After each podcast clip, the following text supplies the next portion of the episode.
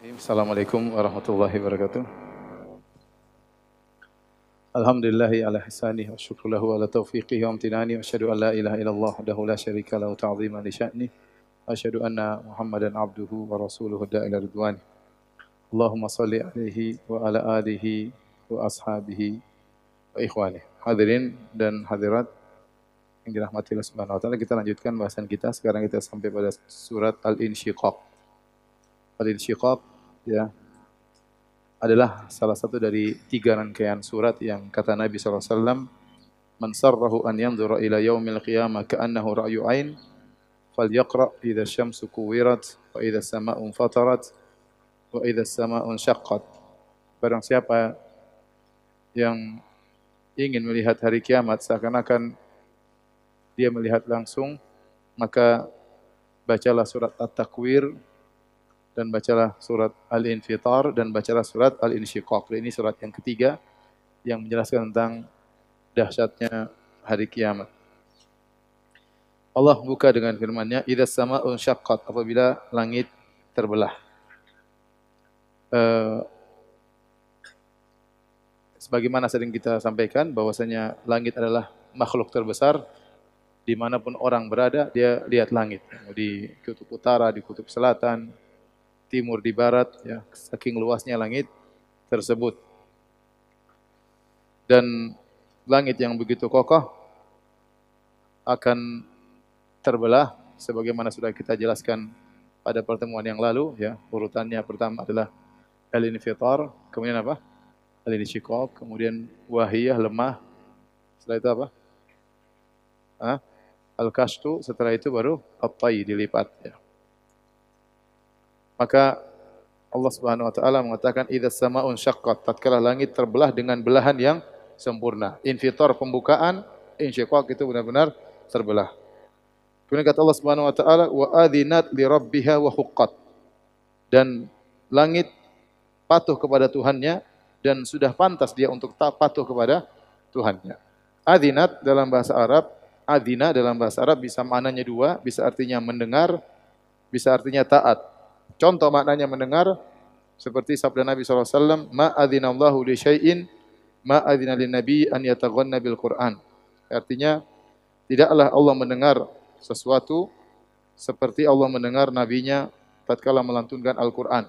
Di sini adzina bukan artinya mengizinkan, tapi adzina artinya mendengar. Dan adzina juga bisa artinya taat atau taat. Adzina artinya taat. Dan ini yang dipakai dalam ayat ini bahwasanya atau dua-duanya langit mendengar perintah Tuhannya dan langit taat kepada perintah Tuhannya.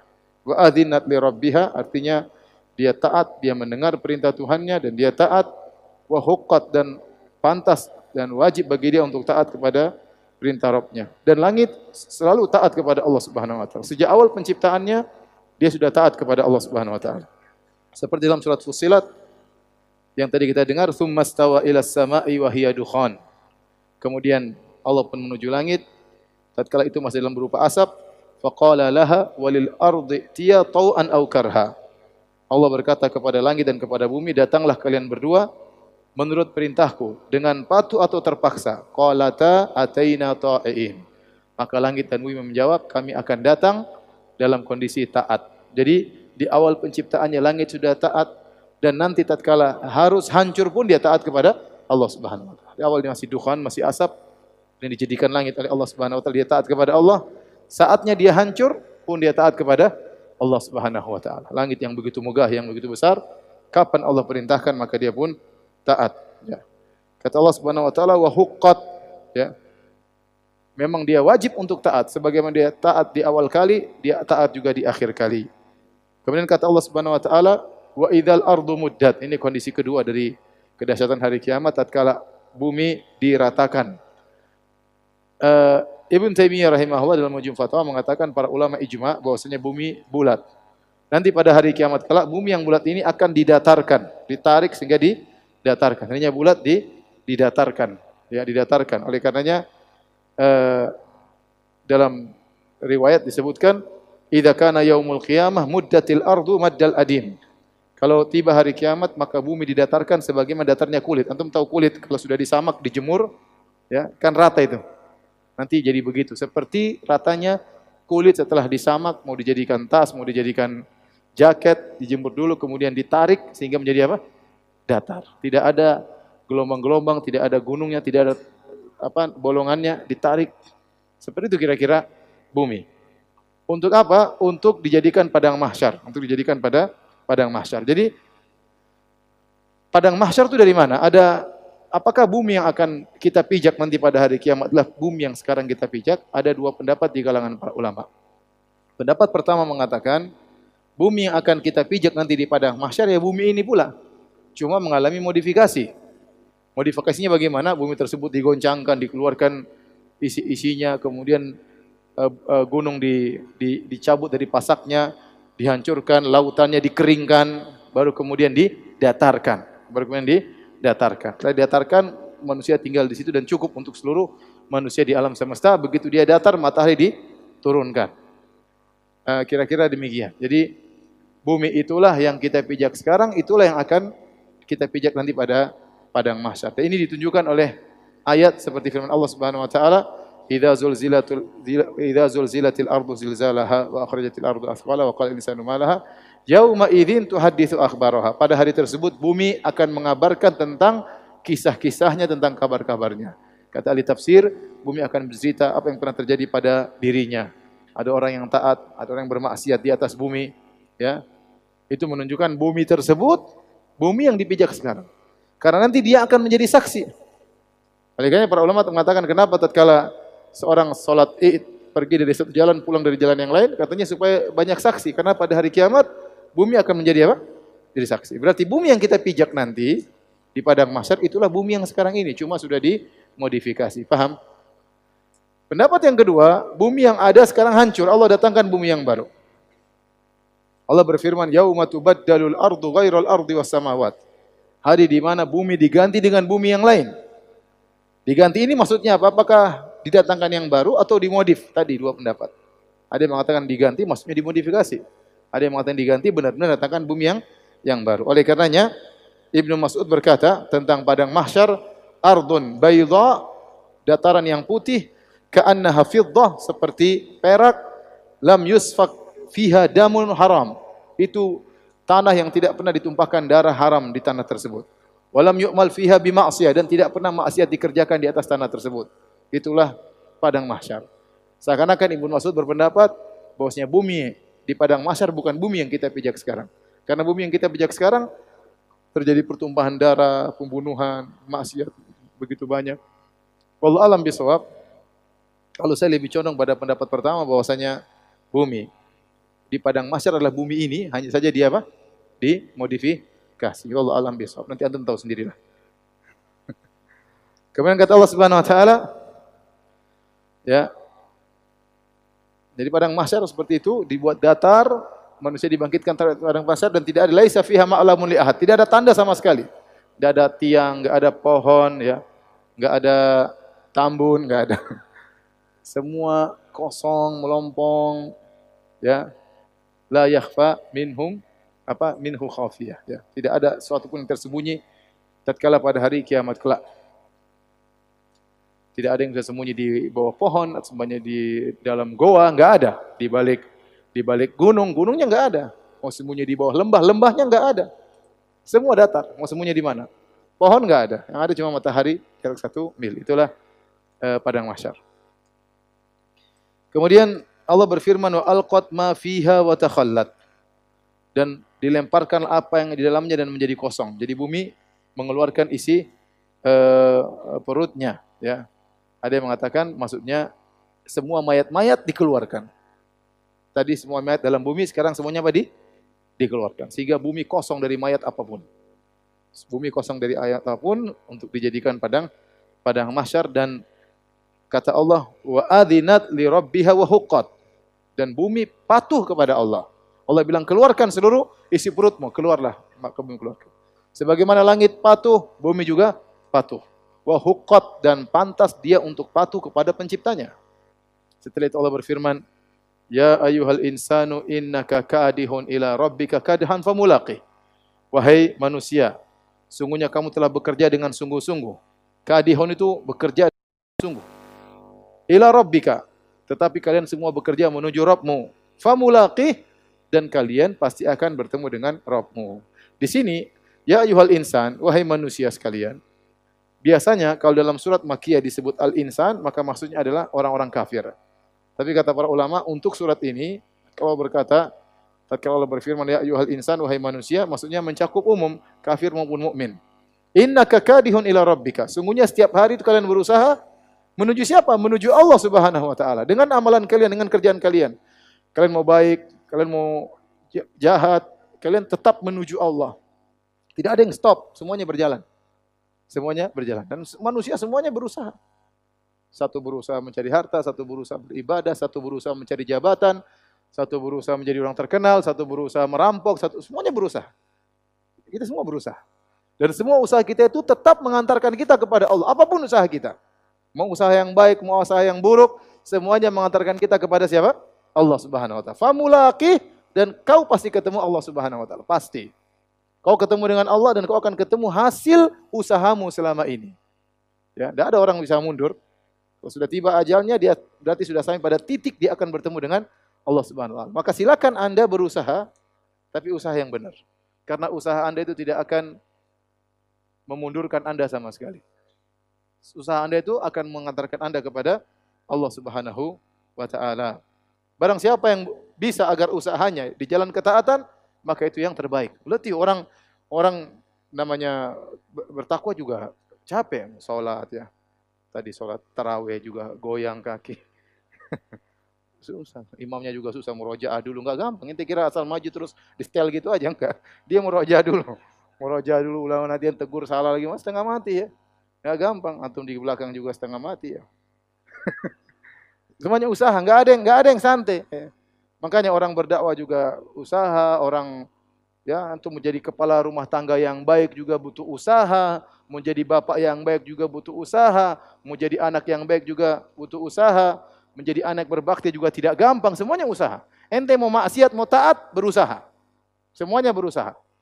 Dan usaha itu akan mengantarkan Anda kepada Allah Subhanahu wa taala pasti ketemu Allah Subhanahu wa Tidak mungkin mundur sama sama sekali. Maka jadikanlah usaha Anda, keletihan Anda, kecapean Anda semuanya karena Allah Subhanahu wa taala. Maka setelah itu Allah jelaskan, setelah manusia berusaha akan terpecah menjadi dua model. Satu usahanya kebaikan, satu usahanya maksiat. Yang pertama kata Allah Subhanahu wa taala, "Fa amma man utiya kitabahu bi yaminih." Ini usahanya baik. Maka hari kiamat kelak dia akan menerima catatan dari dengan tangan kanannya. Fa man utiya kitabahu bi yamini. Adapun orang yang diberikan kitabnya di sebelah kanannya, fa sawfa yuhasabu hisaban yasira. Maka dia akan dihisab dengan hisab yang ringan. Dia akan bangga sebagaimana dalam surat Al-Haqqah. Kata Allah, fa amma man utiya kitabahu bi yamini, fa yaqulu ha umqra'u kitabiyah. Adapun orang yang diberi catatan amal dengan tangan kanannya, maka dia akan pamerkan catatannya.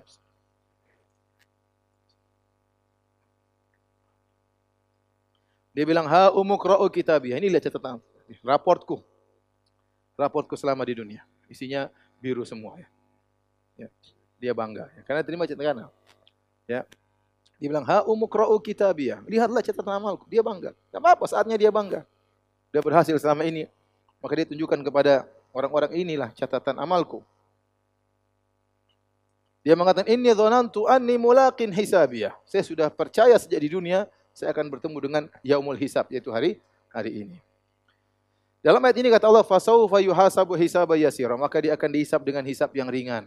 Hisab yang ringan sebagaimana dalam hadis ya. Lihat halaman 227. Halaman 227 kata Ibnu Umar, sami'tu Rasulullah SAW yaqul, aku mendengar Rasulullah SAW bersabda, "Inna Allah yudunil mu'mina" Allah mendekatkan seorang mukmin fayadhu alaihi kanafahu wa yasturuhu maka Allah pun menutup dia. Tidak ada yang lihat hanya antara dia dengan Allah Subhanahu wa taala. Fayaqul lalu Allah bongkar sebagian maksiat yang dia lakukan. Kata Allah ata'rifu dzamba kadza? Tahukah engkau dosa ini? Ata'rifu dzamba kadza? Tahukah dosa yang pernah kau lakukan ini? Kata dia na'am. I rabbi. Allah bilang kau tahu ini? I rabbi benar ya Allah saya tahu. Hatta qarraru bidzunubihi sehingga dia mengakui dosa-dosa yang ditunjukkan kepadanya wa ra'a fi nafsi annaha annahu halak dan dia menyangka dia akan binasa masuk neraka. Tapi apa kata Allah satartuha alaika fid dunya. Waktu di dunia saya tutup aib-aibmu ini. Orang sekarang di akhirat pun Allah tutup. Allah tidak bongkar di hadapan di hadapan banyak orang, tapi antara Allah dengan ini. Tapi Allah bongkar. Kau masih ingat ini? Masih ingat ini? Masih ingat ini? Di dunia saya tutup semua aib ini di hadapan orang-orang. Wa ana kufiru halakal yaum. Maka hari ini aku akan ampuni dosa-dosamu. Jadi itulah namanya hisaban yasira dihisap oleh Allah tapi ringan. Tidak dibongkar semuanya. Ya, di, diberitahu sampai seorang mengakui tapi kemudian dimaafkan oleh Allah Subhanahu wa taala. Adapun hisaban asiran ya, hisab yang berat yang disebut dengan munaqasyah yaitu sebagaimana perkataan uh, Ibnu Hajar ya, yaitu hisab yang tidak ada ampunan sama sekali. Lihat halaman 228. Kata Ibnu Hajar, wal muradu bil munaqashah al istiqsa'u fil muhasabati wal mutalabatu bil jalili wal haqir wa tarkil musamaha. Yang dimaksud dengan munaqashah adalah perhitungan secara detail dan penuntutan segala dosa, baik besar maupun kecil tanpa ada pemaafan. Mengerikan. Ya. Ini kalau saya sering sampaikan hisab bahasa kerennya sekarang audit. Jadi antum nanti di audit. Kalau audit ringan, udah maafkan selesai. Ada berat? Enggak. Semua detail. Ente yang lirik sana, lirik sini, semua detail. Lihat sini, lihat sini, ente lihat YouTube ini, ente lihat pengajian tapi di bawahnya ente lihat macam-macam. Semuanya semuanya detail. Jadi namanya munakosya itu detail, besar dan kecil tidak ada yang ditinggalkan dan semua akan dibongkar oleh Allah Subhanahu wa taala. Makanya kata Nabi wasallam, "Manukishal hisab uzib." Barang siapa yang dimunakosya disidang oleh Allah, dia tersiksa. Dia ter tersiksa. Maka kita berdoa kepada Allah, Allahumma hasibna hisaban yasiran. Baik.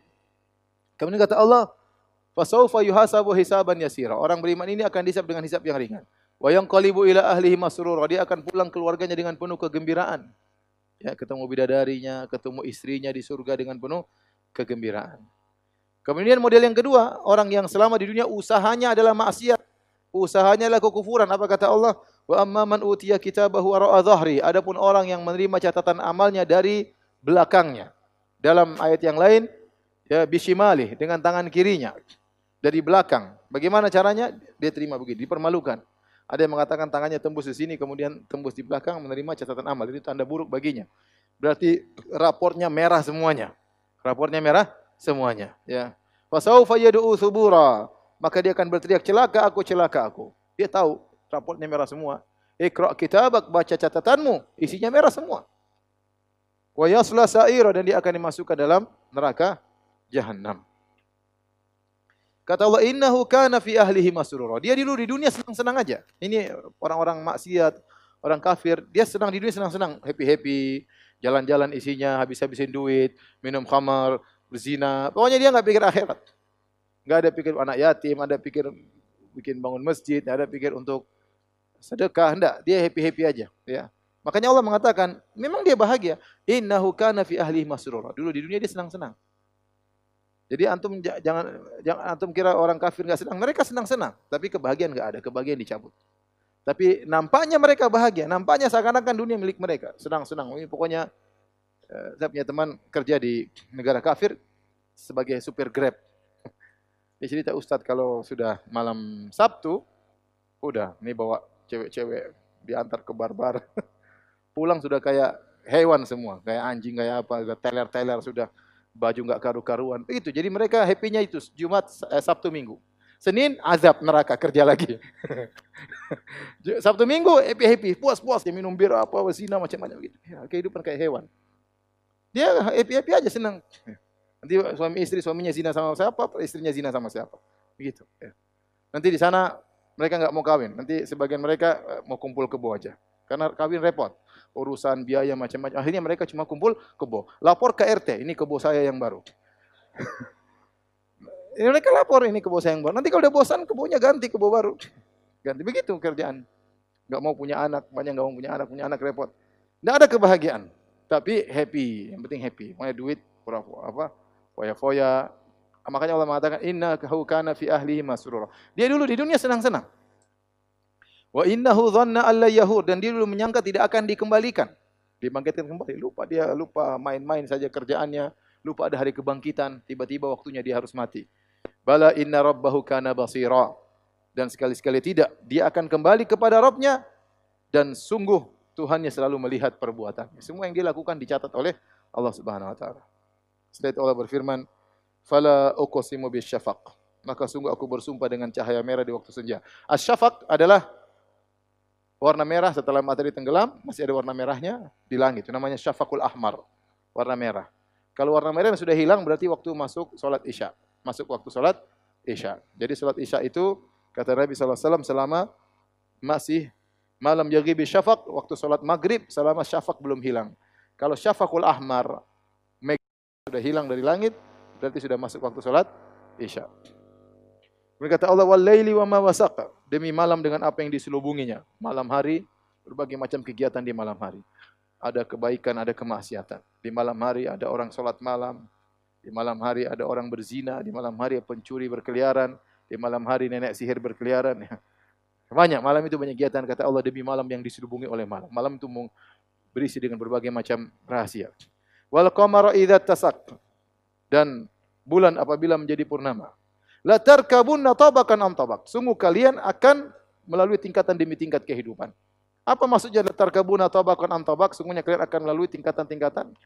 Banyak pendapat. Di antara pendapat, kalian akan melalui tahapan-tahapan dalam kehidupan ini. Dari masih kecil, janin, kemudian bayi, anak-anak, kemudian SD, SMP mulai balik, mulai tahu cewek ya, kemudian uh, melamar ditolak, kemudian kawin ya, kehidupan lagi punya anak terus kehidupan. Kemudian 50 tahun mulai tua, mulai semuanya apa? Tua 60. Seakan-akan Allah bilang ada tahapan terakhir mati. Ketemu Allah Subhanahu wa taala. Nah, tahapan-tahapan ini sebenarnya pelajaran bagi kalian bahwasanya kalian tidak akan pada satu posisi terus. Ada suatu saat kalian akan apa? Akan meninggal. Karena kalian lihat ada perubahan. Kecil, besar, kemudian dan selanjutnya sampai akhirnya meninggal dunia.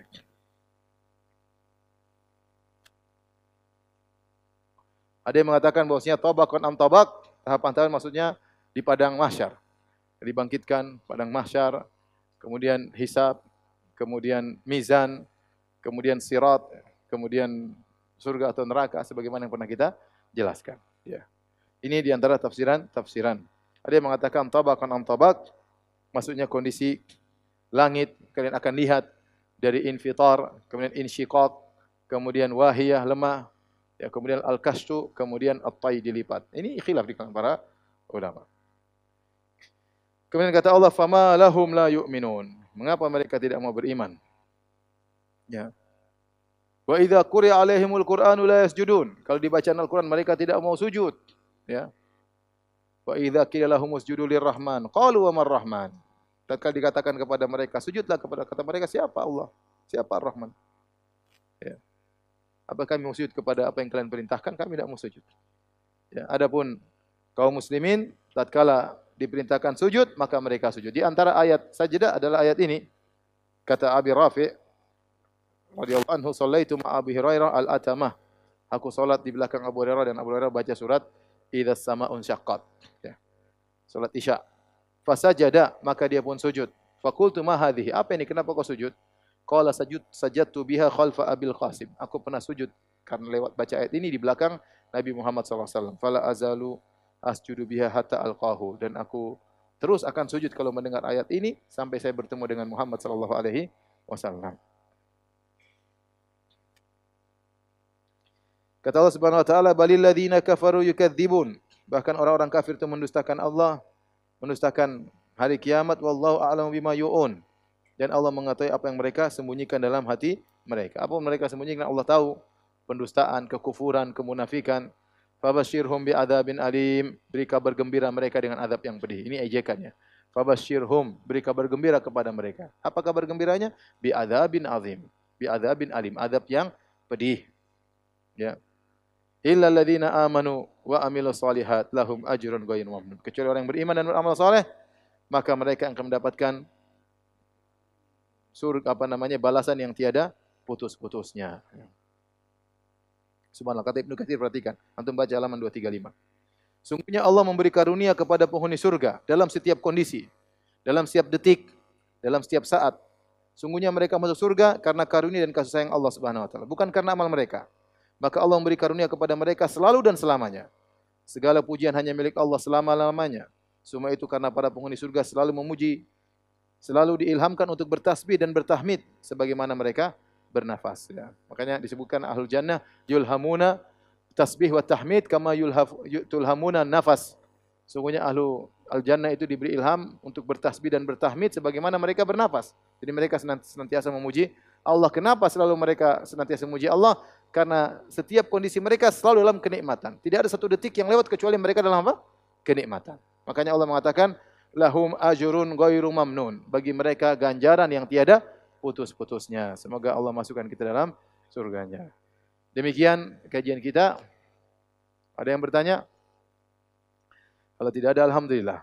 Subhanakallah bihamdik, asyhadu an la ilaha anta. Assalamualaikum warahmatullahi wabarakatuh.